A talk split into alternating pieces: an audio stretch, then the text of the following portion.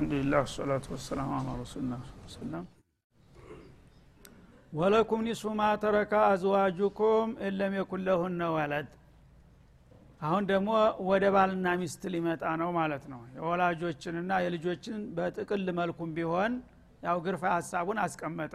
ከዛ በኋላ ብዙ መተንተኛ አለ በሀዲስና በፊቅ ኪታቦች በሰፊው ይተነትነዋል። አሁን ግን አስኳል ጉዳዮችን ነው መሰረታዊ የሆኑ ነገሮችን ነው የሚያስቀምጠው አሁን የወላጆችና የልጆችን ታስቀመጠ በኋላ ወለኩም ኒሱ ማ ተረካ አዝዋጁኩም ለእናንተ ለባሎች ወይም ለወንዶች አለ። ባለቤቶቻችሁ ትተውት ከሞቱት ገንዘብ ግማሽ ድርሻ አላችሁ ይላል። ሚስቶች በሚሞቱ ጊዜ ማለት ነው። ግማሽ የሚደርሳቸው ለባሎች ምን ሲሆን ነው? ኢለም የኩን ወለድ። ሟች ሴቶች ልጅ ከለላቸው ነው ግማሽ የሚደርስህ ማለት ነው። ካንተም ወይም ከውጭም ልጅ ከለላት ልጅ ካላት ግን ልጅ ታንተ የበለጠ ቀረቤት አለው ለናቱ ስለዚህ እሱ ይቀንስብሃል ይህን ድርሻ ማለት ነው። ነፃ ሴት ሁና ሞተች ልጅ የላትም። አንተ ባሏ ብቻ ሁነ መጣ ወራሹ ማለት ነው። ያነ ግማሽ ገንዘቧን ሚስቴ ልጅ የላትምና እኔ ነኝ ወራሿ ብሎ ሲመጣ ግማሽ ገንዘብ ይወስዳል ባል ማለት ነው። ልጅ ካላት ግን ከሱ ቢሆን ወይም ከሱ በፊት ከሌላ የወለደችውም ቢሆን ልጁ ቅድሚያ ይሰጠውና ይህንን ድርሻ ይቀንስበታል። በግማሽ ያወርደዋል ልጁ ማለት ነው። እለም የኩን ወለዱን ለሟች ሴቶች ልጅ ከለላቸው ይሄ ባል ሁኖ የመጣው ሰውዬ ግማሽ ንብረቷን ይወስዳል። ፈኢን ለሁነ ወለድ እነዛ ሟች የሆኑ ሴቶች ልጆች ትተው ከሞቱሳ ሚንኩም አው ሚን ገይሪኩም ልጆቹ ከእናንተም ይሁኑ ከሌላም የተወለዱ ብቻ ልጅ ኑሯት ከተገኘ ፈለኩም ሩቡዕ ያነ እናንተ ልጅ ዋናው ስለመጣ የእናንተ ድርሻ ይቀንስና ተግማሽ ወደ ሩብ ተወርዳላችሁ ወንዶች ማለት ባሎች። ግማሽ የነበረውን አርባ ሺ ነበራት ሀያ ሺ አግኝተ ነበረ ልጅ ሳይኖራት። ልጅ አላት ሲባል ግን ወደ አስር ሺ ተወርዳለህ ማለት ነው። ሚማ ተረክ ሚማ ተረክነ ሟች ሴቶች ተተውት ገንዘብ። ሟች ሴቶች ተተውት ገንዘብ ልጅ ከሌላቸው ግማሹን ለባል ልጅ ካላቸው ሩቡን ለባል የተረፈውን ለልጆች ማለት ነው። ይኸውም ደግሞ ሚን ባዕድ ወስየቲን ዩሲነ አውደይን። ቅድም እንደተባለው ተኑዛዜና ከእዳ በኋላ ነው ይህም የሚመጣው ማለት ነው። ተሁሉም በፊት ሁልጊዜ የሚጠየቀው አንድ ሰው ሲሞት እዳ አለበት ነው የመጀመሪያ ጥያቄ መሆን ያለበት። እዳ አለበት ከተባለ አዎን ያ እዳ ይከፈላል። ከዛ የተረፈ ካለ ወደ ውርስ ይመጣል እንጂ እዳ እያለ ወራሾች ምንም ነገር ሊወስዱ አይችሉም። ኑዛዜ አለው ቀጥሎ ደግሞ ኑዛዜ አድርጓል። አዎን ኑዛዜ የሚያስደርግ ገንዘብ ካለው። ኑዛዜ የሚደረገው ጠብአን ትንሽ ሻል ያለ ገንዘብ ላለው ሰው ነው። አፍተጅ የሆነ ሰው ኑዛዜ ማድረግ የለበትም። ለምሳሌ ልጆች አራት አምስት ከሆኑ ያለች ገንዘብ ታስር ማታልፍ ከሆነ ልጆቹን መበደል ነው የሚሆነው ማለት ነው። ሶደቃ ለነሱ ይሁንላቸው ለልጆች ዝም ብለህ ትተመሞት አለብህ። ከፍ ያለ ገንዘብ ካለ ነው ኑዛዜ መደረግ ያለበት ማለት ነው። ቅድም እንደተባለው አንተም በሀያት ያልሰራኸውን እድል እንዲታገኝ ግን ገንዘቧ ትንሽ ከሆነች ብዙ ወራሾቹ ብዙ ከሆኑ በተለይም ምስኪን ደካማዎች ከሆኑ ለእነሱ ዝም ብለህ ትተመሞት አለብህ ማለት ነው። ግን የሚያስችል ከሆነ መጀመሪያ እዳህ ይከፈላል ከዛ ቀጥሎ ኑዛዜው ይሸፈናል ከዛ የተረፈውን እንደገና ወደ ውርስ ይመጣና የውርስ ደረጃ ያላቸው ደግሞ በቅደም ተከተል አንዱ ሌላውን እያገደ ይመጣል። በየደረጃው መውረስ ያለበት ይወርሳል መውደቅ ያለበት ይወድቃል ማለት ነው። እና ሚን ባዕድ ወስየትን ዩሲነ ቢሃ ሴቶችም እንደዛው ኑዛዜ የማድረግ መብት አላቸውና ተዛ እዳ ካለባቸው ከእዳቸው ክፍያ ኑዛዜ አድርገው ከሆነ ከኑዛዜያቸው በተረፈ ነው ልጆችም ሆነ ባል ሊወርስ የሚችለው ማለት ነው። አውደ ወለሁነ ሩቡዕ እንደገና በአጸፋው ሴቶችስ ሚስቶችስ ደግሞ ምን ይሆናል ውርሻቸው? ሟች ደግሞ ባል ሲሆን ማለት ነው። ባሎች ከሞታችሁሳ ለሴቶች ምንድን ነው ተባላቸው የሚደርሳቸው? ሩብ ይሆናል ዋናው ድርሻቸው ማለት ነው። ሚማ ተረክቱም እናንተ ወንዶች ወይም ባሎች ትታችሁት ከሞታችሁት ግማሽ ሳይሆን ሩብ ነው የሚደርሳቸው። ኢለም የኩን ለኩም ወለዱን ይሄውም ደግሞ የሚደርሳቸው ለእናንተ ለወንዶች ልጅ ሳይኖራችሁ ከሞታችሁ ነው። ከሷ ወይም ከሌላም ቢሆን ልጅ ካለው ይህም ደግሞ እንደገና ይቀነሳል ማለት ነው። ምክንያቱም ልጆች ሲኖሩ ሁልጊዜ ዋና ወራሽ የሚሆኑት እነሱ ናቸው። ልጅ ስለለውሳ እሷ እሱ ከእሷ ግማሽ እንደወሰደ እሷ ደግሞ ልጅ የሌለው ባል በሚሞትባት ጊዜ ሩብ ይወስዳል። የመጨረሻ ጣራው ሩብ ነው ማለት ነው። ከዛ የተረፈው ለሌሎች ወራሾች ነው የሚሆነው። ወለሁነ ሩቡዑ ለሴቶቻችሁ ለሚስቶቻችሁ እነሱ ወራሽ ሲሆኑ እናንተ ስትሞቱ ሩብ ይደርሳቸዋል። ሚማ ተረክቶም አዩሃ ሪጃል እናንተ ወንዶች ትታችሁት ከሞታችሁት። እለም የኩን ለኩም ወለድ እናንተ ስትሞቱ ልጅ ሴቱም ሆነ ወንድ ልጅ የሚባል ሳይኖር ከቀረ ነው ልጅ ካላችሁ ግን የዛ ጊዜ ደግሞ ፈኢን ካነ ለኩም ወለድ ለእናንተ ለሟች ወንዶች ልጅ ኑሯችሁ ከሆነ ከእሷም ይሁን ከሌላ ፈለሁነ ቱሙን ያን ጊዜ ለሴቶች አንድ ስምንተኛ ይሆናል ድርሻቸው ማለት ነው። በቅድሙ ያው ኒስፍ እየቀነሰ መጣ ማለት ነው። እሱ ሲወርስ ልጅ ከሌላት ግማሽ ልጅ ካላት ሩብ ነበረ። እሷ ስትመጣ ደግሞ ልጅ ተለለው ሩብ ካለው አንድ ስምንተኛ ነው የሚደርሳት አለማለት ነው። ይህ ሂሳብ ሁልጊዜ ሴቶችና ወንዶች በማንኛውም መልኩ ጎን ለጎን ሲመጡ ለምን እንደሚበላለጥ መጀመሪያ ተገልጿል። ወንዶች መስኡልያ አለባቸው ብዙ ወጭ ጠብቃቸዋል ይበዘበዛሉ። ሴቶች ብዙ ጊዜ ወጭ አያጋጥማቸውም። ስለዚህ የተወሰነም ገንዘብ ካገኙ ያቺ ነገር ተቆጥባ ስለምትቀመጥ ጥቂት ሁና ብዙ ናት የሚለውን ሂሳብ ሁልጊዜ ጠብቆ ይሄዳል ማለት ነው ፈለሁነ ቱሙኑ ያነ ለሴቶች አንድ ስምንተኛ ይሆናል። እና ሴቶች አንዲትም ብትሆን ብዙም ቢሆኑ ማለት ነው ደግሞ።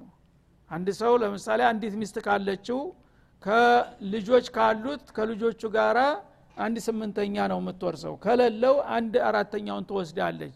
ሴቶች ሁለት ቢሆኑስ? ያንኑ አንድ አራተኛና አንድ ስምንተኛ ልጅ በመኖሩም ባለመኖሩም ይካፈላሉ ሁለቱ ሴቶች ማለት ነው ሶስት አራትም ከሆኑ ያችኑ አንድ ስሙን እየከፈሉ ነው የሚሄዱት። ምክንያቱም ሚስት ባለው ሂሳብ ነው የሚመጡት ማለት ነው። ቁጥራቸው ስለበዛ የሚያመጣላቸው ሂሳብ የለም። እና ባል ግን ሁለት ባል ሶስት ባል ስለማይመጣ ሁልጊዜ የተገኘውን እሱ ብቻ ተጠቃሚ ይሆናል ማለት ነው። እሷ መጀመሪያውንም ግማሽ ባል ፈቅዳ ተስማምታለች ስለዚህ ሌላ ደግሞ ሴት ከመጣች የእሷን መብት እየገፋች ነው የምትመጣው ማለት ነው። በህይወትም ስትኖር የተገኘውን እያካፈላቸው ነው ያለው። ሲሞትም ያው ነው ሂሳቡ ማለት ነው። ከሱ የሚገኘውን ነገር እያካፈላቸው ስለሚሄድ ያንኑ ድርሻቸውን ነው የሚሉት እንጂ እንደ ሌላው ዘመድ ቅድም ለእናትና ለአባት ሙሉ ስዱስ ሙሉ ስሉስ እንዲያደረግ ነው። አራት ሴቶች ናና እያንዳንዳችን ሩብ ይድረሰን ቢሉ ምን ይሆናል? አራቱ ሩቡን ከወሰዱት አለቀ ገንዘቡ ማለት ነው። ሌላ ሰው የሚወርሰው የለም። ስለዚህ ያችኑ አንዷን ሩብና አንዷን ሱሙን ነው ብዙ ከሆኑ ሴቶቹ የሚወርሱት ማለት ነው። በመሰረቱ ግን ያው መውረሳቸው አይቀርም ቢያንስም ድርሻቸው።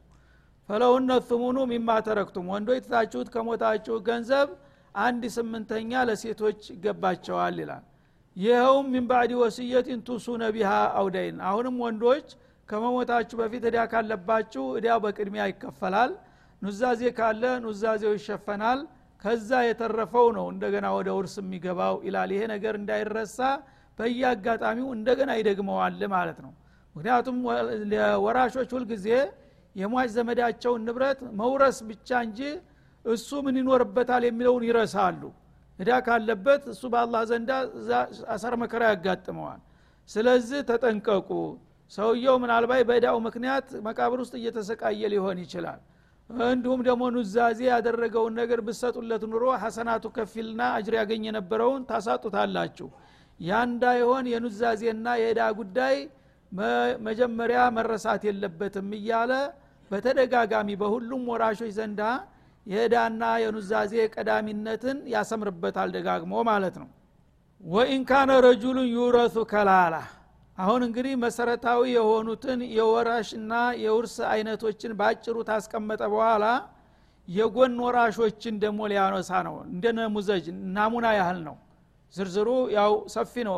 ዕልመ ልፈራኢድ አሁን ወላጆችና ልጆች ባልና ሚስት የሚባሉት መደበኛ ናቸው እነዚህ ማለት ነው። በማንኛውም መልኩ ሊወድቁ የማይችሉ ነገሮች ናቸው። ከዚህ ከወላጆችና ከልጆች ከባልና ከሚስት ውጭ ደግሞ ማን ነው የውርስ ደረጃ ያለው? ከላላ የሚባል ይመጣል ማለት ነው። እና ወላጆች ሲባል ደግሞ ዋናውን ወላጅህን ብቻ ሳይሆን የወላጅህን ወላጅ የወላጅህን ወላጅ ወደ ላይ ይቀጥላል ማለት ነው በህይወት እስካለ ድረስ ልጆች ከተባለ ደግሞ የልጅ ልጅህ የልጅ ልጅህ እያለ ወደ ታችም ይወርዳል ማለት ነው። ያን ሁሉ ያካትታል እንጂ ዝም ብሎ በቀጥታ የተወለደው ልጅ ማለት ብቻም አይደለም ማለት ነው። እና እነዚህ እንግዲህ መደበኛ ወራሾች ናቸው። ልጅህ ካለ አለ ከሌለ የልጅ ልጅህ ይመጣል ማለት ነው። ያም ከሌለ የልጅ ልጁ ይመጣል ያም ተለለ የበላውን እየተካ ይሄዳል ማለት ነው። ወላጅም ከተባለ እንደዛው ነው። ዋናው ወላጅ ካለ አለ ከሌለ አያትህ ከሌለ ቅድመ አያትህ እያለ ወደ ላይ ይሄዳል። እነዚህ እንግዲህ ግንድ መሰረተ ግንድና ቅርንጫፍ ናቸው። ወላጆች ዘረግንዲህ ወደ ላይ ነው የሚሄደው። ልጆች ደግሞ ቅርንጫፍህ ወደ ታች ነው የሚወርዱት። እኒህ መደበኛ ወራሾች ናቸው ማለት ነው። ከዛ ባልና ሚስት የሚባለው ተጊዜ በኋላ የመጣ ዝምድና ነው በኒካህ ምክንያት። እሱም ያው ቅርንጫፍን ባይኖረው ባለበት ይቀጥላል ማለት ነው። ከዛ በኋላ ከላላ የሚባል ወራሽ ይመጣል ማለት ነው። የጎን ወራሽ ማለት ነው። ሰው ሲጠፋ የሚተካ ተጠባባቂ ማለት ነው እና ወኢን ካነ ረጁሉን ዩረቱ ከላላ።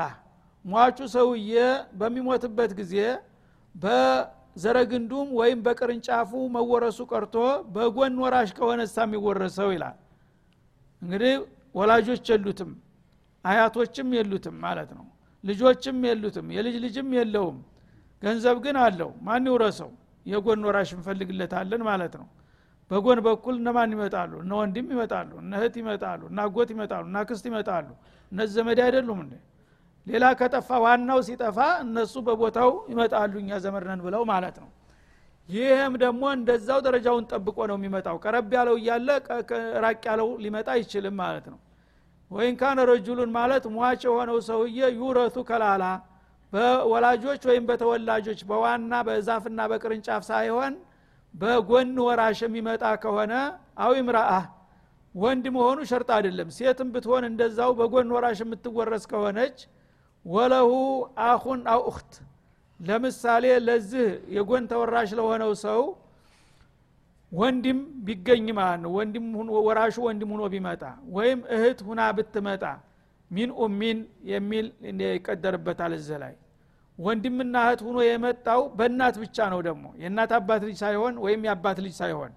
ያ ከሆነ አሶባ ስለሚሆን በአሶባ ደረጃ ከፍ ብሎ ሌላ ሁክም ይመጣለታል ወደፊት ማለት ነው።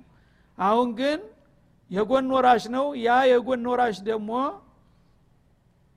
ወንድም እና እህት ሁኖ የመጣው የእናት ልጅ ብቻ ነው ማለት ነው። ዘዊል አርሃም የእናት ልጅ የሆነ ወንድም መጣ የእናት ልጅ የሆነች እህት መጣች አንተ እንድትወርስ ማለት ነው። ይህ ከሆነ ፈሊኩል ዋሂድ ሚንሁም ሱዱስ እዚህ ላይ ለሁላቸውም አንድ ስድስተኛ ይደርሳቸዋል ይላል ማለት ነው። የጎን ወራሾች ናቸው። ለምን እነዚህ መደበኛ ወራሾች አይደሉም? ግን ሴትና ወንድ ሁነው መጥተው እኩል ይወርሳሉ አለ እነዚህ። ይሄ ሎተሪ ነው ያገኙት። መውረስ የማይገባቸው ሰዎች ናቸው መጀመሪያ ስለዚህ አሁን እሱ እንደ ዋና ወራሽ ሁኖ እኔ ወንድ ነኝና ሁለት ሶስተኛውን ወስዳለሁ ማለት የለበትም አለ። ምክንያቱም በአጋጣሚ ሌላ ተሱ የተሻለ ሰው ጠፍቶ እንጂ እሱ መደበኛ ወራሽ ስላልሆነ እዚህ ላይ እሷም እሱም እኩል መውረስ አለባቸው አለ አላ ስብን ወተላ ፈኢንካኑ አክተረ ሚን ዛሊክ እና ኩል ዋሂድ ሚንሁም ሱዱስ የእናት ልጅ ሁኖ ተመጣ ደግሞ ደረጃቸውም ያው ነው። የሴት ልጅ ናቸው ሁለቱም። እሱ ወንድም ቢሆን እሷ መጀመሪያ እናት ብትኖር ኑሮ እናት ነበር ያን ቦታ የምትሸፍነው። አይደለም እንዴ? ስለዚህ አሁን የእናት ልጅ ሁነው ስለመጡ የሴት ልጅ ናቸውና እናታቸውን ተክተው ነው የሚመጡት። እናቱን ተክቶ ከመጣ ደግሞ እሱም የተወካው እናት ነበረች ማለት ነው። የእናታቸውን እጣ እኩል ይካፈላሉ ይላል ማለት ነው። ፈኢንካኑ አክተረ ሚን ዛሊክ ከሁለት በላይ ቢበዙሳ ፈሁም ሹረካኡ ፊ አሁንም እኩል ናቸው ደረጃቸው አይበላለጡም። ቁጥራቸው ከፍ በሚል ጊዜ ድርሻ ይጨመርላቸዋል። አንድና አንድ ሁነው ከመጡ አንድ ስድስተኛ ይደርሳቸዋል እኩል ይካፈላሉ። ሁለት ሶስት ሁነው ከመጡሳ የእናት ልጆች። አሁንም ወንድና ሴቱ እኩል ነው የሚካፈለው ግን ብዙ ስለሆኑ ድርሻው ይጨመርላቸዋልና አንድ ሶስተኛው ይደርሳቸዋል ይላል። ሚን ባዕድ ወስየትን ዩሷ ቢሃ አውደይን አሁንም እንዳትረሱ ይህም በዚህ መልክ መካፈል የሚቻለው ከኑዛዜና ከእዳ ክፍያ ምላሽ ነው ይላል ማለት ነው። ገይረ ሙዳሪን ወስየተን ምን አላህ እና በዚህ መልክ አሁን ከመጀመሪያው ጀምሮ እስካሁን የተጠቀሱት ምሳሌዎች በዚህ መልክ በምታዋርሱ ጊዜ አንዱን በሌላው ላይ በደል እንዳይፈጽም መጠበቅ ይኖርባችኋል። ያው በጃህልያ ይደረግ እንደነበረው በጉልበት እገሌ መውረስ አይገባውም እኔ ብቻ ነኝ እያላችሁ እንዳትወስዱባቸው መጠንቀቅ አለባችሁ። ዶረር ማድረግ የለም ይላል። ይሄ ከአላህ የሆነ አደራ ነው ይላል። በጣም ሲያጠብቀው የአላህን አደራ ጥሳችሁ የማይገባችሁን ነገር ብትወስዱ ወይም ለሚገባው ትተው ለማይገባው ብትሰጡ እናንተ ተጠያቂ ናችሁ አዋራሾች ማለት ነው። ወላሁ አሊሙን ሐሊም። አላህ ስብሓናሁ ወተላ በሁሉ ነገር አዋቂ ነው። እንዲሁም ደግሞ ታጋሽ የሆነ ጌታ ነው እናንተ የምትሰሩት ስራ ትክክለኛ ከሆነ ያንን ትክክለኛ ስራችሁን ያውቅላችኋል ዋጋችሁን ይከፍላችኋል ማለት ነው። ብታጠፉ ደግሞ ጥፋታችሁን ያውቃል። የማያውቅብን አይምሰላችሁ። ግን እያጠፋችሁ ለጊዜው ዝም ካላችሁ ታጋጅ ስለሆነ ነው። እንግዲህ እንደ ስራችሁ ቢሆን ኑሮ ወደ አሁኑ ማአት አውርዶ ድባቅ መምታት ነበረበት። ግን ዝም ብሎ ቀጠሮ ይዝልህና ይጠብቀሃል ዝም ስላለህ ግን የረሳኛ ይምሰልህ ተጠንቀቅ አንድ ቀን ቀጠሮ ይደርስና እንገናኛለን ሲል ያስጠነቅቃል። ስለዚህ በዚህ በውርሻ ነገር በተወሰነች ነገር አላህ ከአላህ ሸሪያ ማንም ሰው ፍንግጥ ብሎ በውርስ ድርሻ አንዲት ሚሌ ሳንቲም እንኳ ለማይገባው ሰው እንዳይሰጥ ወይም የሚገባው እንዳይነፈግ ደጋግሞ አደራ እያለ ነው ያለው። ዩሲኩም ይላል። እንደገና ደግሞ ይህንን አደራ ይህንን ስርዓት የሚያፋልሱ ሰዎች አላህ በጥብቅ እንደሚቀጣቸው ያስጠነቅቃል ማለት ነው በዚህ በንዑስ ነገሮች የዚህን ያህል ጌታ አደራ የሚያጠብቅና የሚያስጠነቅቅ ከሆነ በአጠቃላይ የአላህን ሸሪአ አንፈልግም ብሎ የሚጥል ሰው ወንጀሉ ምን ያህል ነው የሚሆነው? ያ እንግዲህ በቀጥታ ያው ተኩፍር ጋር ነው የሚገናኘው ማለት ነው። በአላህ ፍቃድ አልሄድም የሚል ሰው በማንኛውም መልኩ የአላህን ፍቃድ ተካደ ስሙ እንኳን ሙስሊም ቢባል ያው ተካፊር የተለየ አይሆንም ማለት ነው ቲልከ ሁዱዱላህ አሁንም አደራውን በማጠንከር አላህ ምን ይላል? እነዚህ ቀደም ሲል የተጠቀሱት የውርስ ስርዓቶች የአላህ ድንጋጌዎች ናቸው ይላል። ተጠንቀቅ። የቀበሌ ድንጋጌ ወይም የወረዳው ወይም የፕሬዝደንትና ህገ መንግስት እንዳይመስልህ። አንድ ወር አንድ አመት ተቀጠ ወይም ታስረህ የምትለቀቅ ጀሃነም ነው ማሰሪያው። ስለዚህ ቲልከ ሁዱዱላህ የአላህ ድንጋጌዎች ናቸው እነዚህን ድንጋጌዎች ታከበራችሁ ነጻ ትሆናላችሁ። እነዚህን ድንጋጌዎች የሚጥስና የሚጋፋ ካለ ግን የአላህን ህግ የሚያፈርስ መዋደቂያው የከፋ እንደሚሆን አትዘንጉ ይላል ማለት ነው። ወመን ዩጢዕ ላህ ወረሱለህ እና አላህንና መለክተኛውን የሚታዘዝ ያው በማንኛውም መልኩ ጌታ እንዲህ አድርግ ብሎ ሲያዝ እሺ ብሎ የሚታዘዝ መለክተኛውም አንድ ነገር ሲነግሩህና ሲመክሩ እሺ ብለህ የምትቀበል ከሆንክ ዩድክልሁ ጀናትን ተጅሪ ምን ታህቲሃ አልአንሃር። በዚህ ታዛዥና ቀናኤነትህ አላህ ስብሓነ ወተላ የወዲህና ከስሮቿ የተለያዩ ጅረቶች እየፈለቁ የሚሰራጩባት ለምለምና ደስታ ፍስሐ የተሞላባት ሀገር ውስጥ ትገባለህ። የአላህን ህግ በማክበርህ ማለት ነው። ካሊዲነ ፊሃ በዛ ውስጥ ለዘላለም ነዋሪ ትሆናለህ። እንደ ዱንያ የአንድ ሰሞን ደስታ ብቻ አይሆንም ማለት ነው። ወዛሊከ ልፈውዝ ልዓዚም እና በዚህ እንግዲህ ለጊዜው ጌታ ያዘዘውን ነገር በማክበርና ነቢዩን በመከተል የዚህ አይነት አቋም የሚኖራቸው ሰዎች በዛ ሳቢያ የሚያገኙት የጀነት ጸጋ ተድሎቹ ሁሉ የላቀ ታላቅ እድል ይሏል እሱ ነው። እንግዲህ አዋቂ ከሆንክ የጌታህን ትእዛዝ አክብረህና በሱ ስርዓት ተመርተህ ጀነት አልፊርደውስን መውረስ ነው የሚበልጥህ። ይህን የመሰለና ይህን የሚተካ ሌላ እድል የለምና ይላል ማለት ነው። ወላአክሱ ቢልአክስ ግን ለጊዜያዊ ጥቅም ብለህ አንተ ራስክን ማቸነፍ አቅቶህ የአላህን ግትተህ አንዳንዶቹ አንድ ገንዘብ በሚኖር ጊዜ በሸሪያ ህግ ቤት በሸሪያ ፍርድ ቤት ወይም በዑለሞች አንዋረስም የሚሉ ስግብግቦች አሉ። ለምን? ያችን ነገር ትንሽ የተወሰነች ነገር እንዳትቀርባቸው። ለምሳሌ ሴቶቹ ወንዶች ጋር እኩል መሆን አለብን ይሉና ግማሽ ወንድሟ ጋር ለመካፈል ስትል ሸሪያ ፍርድ ቤት እንትታ መደበኛ ፍርድ ቤት ትሄዳለች ማለት ነው። ጀሃነም ነው የምትገዛው ሚስኪና ያ ነገር ምንም አይጠቅማትም። ለምሳሌ የተወሰነች ገንዘብ እንኳን አታገኝም። ለሶስት መቶ ለአራት መቶ ብር ብሎ ጃሃንም የሚገባ ሰው አለ ጅል። አላህ ጌታ ያዘዘላትን ተቀብላ ብትቀመጥ አላህ ይሰጣታል መካሻውን። ግን ብዙዎቹ በአሁኑ ጊዜ ሁኔታውም የሚገፋፋቸው የዝህ ነው። ተዲናቸው እንዲወጡ በማንኛውም አጋጣሚ ተጽዕኖ ይደረጋል እኛ ዘንዳ ብትመጡ መብታችሁ እናስከብርላችኋለን። እኩል ናችሁ።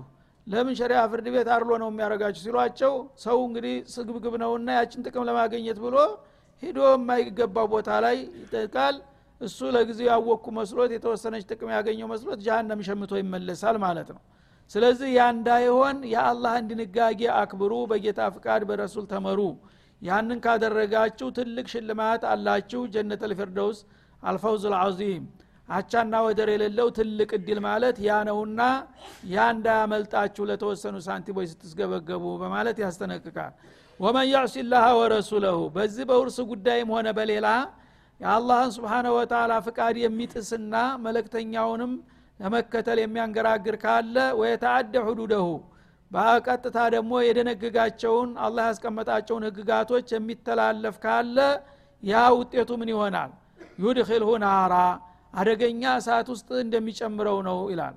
ካሊደን ፊሃ በዛውም ዘውታሪ ሲሆን የሲኦል ሲሳይ ትሆናለህ። ለጊዜው አንተ አንድ ሺህ ሁለት ሺህ አገኘሁ ብልጥ ሆንኩኝ ብለህ ጃሃነምን ትገዛና ለዘላለም ስትር መጠመት ትኖራለህ ይላል።